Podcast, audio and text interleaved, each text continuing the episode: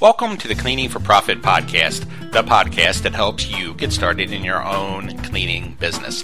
For more information on starting your own cleaning business, visit cleaningforprofit.com. Hi there, my name is Tom Watson, and I will be walking you through this episode. Today's episode is titled The Pros and Cons of Huge Accounts. For the last couple of weeks, we have chatted about the good and bad to different types of accounts. Podcast 197 was about the smaller jobs you'll come across when you first get started. And podcast 198 was about some of the larger jobs that you'll eventually land. Today we're going to talk about the really big accounts. These jobs may require a crew of at least three to five people and sometimes much more than that. They normally are long term accounts that require a five to seven day per week cleaning frequency. This would be something like a big office building, for example. Or it could be where you clean all the buildings for an entire municipality. In both cases, you need a bunch of people. With that said, sometimes big accounts may be a one time construction cleanup type deal. These jobs can last anywhere from just a few days to several months depending upon the size. Examples of this type of work may include a retailer in some high end mall who's renovating the premises. That would probably take a couple days to clean up. To the construction cleanup of a giant apartment complex, which could take much, much longer, and everything in between. So, needless to say, the jobs we're going to talk about today are some of the biggest jobs you'll get. There's certainly a lot of money to be made here, but with all that money comes the associated headaches that are unavoidable. First, let's start with the positives. Number one, more people working means more income. If you are charging for your services properly, each person you have out in the field is making you money. So the more you have out there, the more you're going to make. So the goal is to get more jobs that generate the need for more staff. Pretty simple. These big jobs that we're talking about today do that for you in one fell swoop. Number two, you need less accounts to generate a decent income. As I've said before, smaller accounts don't really provide all that much income. But once you start landing the bigger accounts, your income can really expand very quickly. As a general rule, small, smaller accounts may only bring in 75 to 250 bucks for a month. Bigger accounts maybe 500 to 1800 per month. And the jobs we're talking about today can bring in anywhere from 2000 to 10,000 or more per month. That's some serious cash. Number 3, your confidence will grow over time. Once you are successful in landing a big account and get a feel for what it takes to actually clean it properly, you're going to know there's nothing out there you can't do. That's a powerful feeling to have, that your confidence will grow with experience. The first time's always going to be hard, but once you start doing it, you're going to feel like you can do anything. Number four, your company will become a brand name. Once you start cleaning bigger jobs, you're going to become more well known.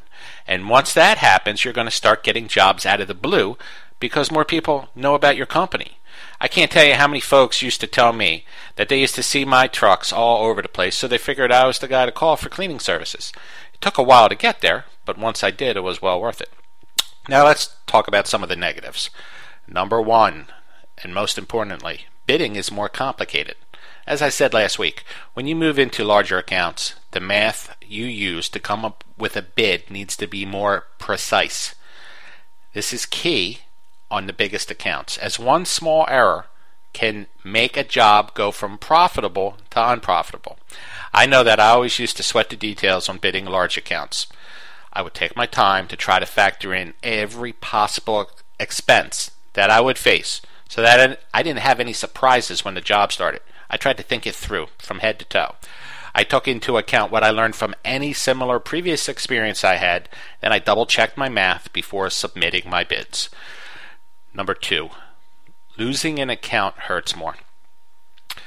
Losing an account is painful, but losing the big ones hurt much more. And the reason why is because it's not just about you anymore, as your employees will share the pain with you. When you lose a big job, and you have to make some tough phone calls to your staff telling them that they're not needed any, anymore, that's a tough thing to do. Especially when you know them personally and you know how much they depend on you for the, their financial well being. That's a tough thing. Number three, you get paid a little slower. Small accounts pay early, bigger accounts pay on time, and the really big ones pay late in many cases. It stinks, but that's the way it is, at least in my experience anyway. So you need to be a good manager of money to see your way through the financial swings in income that you're going to experience. I remember many times where I was crossing my fingers as I went to the mailbox, hoping that all the money I was due on paper would actually appear in the form of a check in my mailbox. This process can be stressful when your payroll is tens of thousands per month and you don't have enough money in the bank to cover it all. Over time, I learned to create a financial buffer zone by setting aside money in a business savings account that I used only in case of an emergency.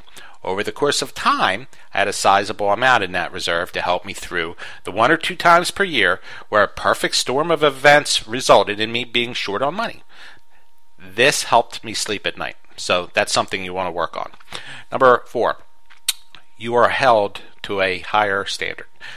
When you just start out and make a mistake on a small job, it's easy to talk your way out of it. But once you make it to the big leagues where these big jobs are located, that doesn't work very well. Here you are dealing with professionals who expect results, not excuses. So to sum it up, you'll need to deliver on what you promise or you won't be around for long. Well, this wraps up my three part podcast series on the pros and cons of all the different types of accounts you'll run across. Next week, we're going to tackle something completely different. Anyway, I hope you found it interesting, and thanks for listening. Be sure to check back next week for our next episode. For more information on how to start your own cleaning business, I encourage you to visit my blog at cleaningforprofit.com. Just click on the blog section for my latest posts. Should you have any questions or comments about this episode, just visit the website and go to the Contact Me page. I look forward to hearing from those of you that touch base, and I'll talk to the rest of you next week. Thanks again for tuning in.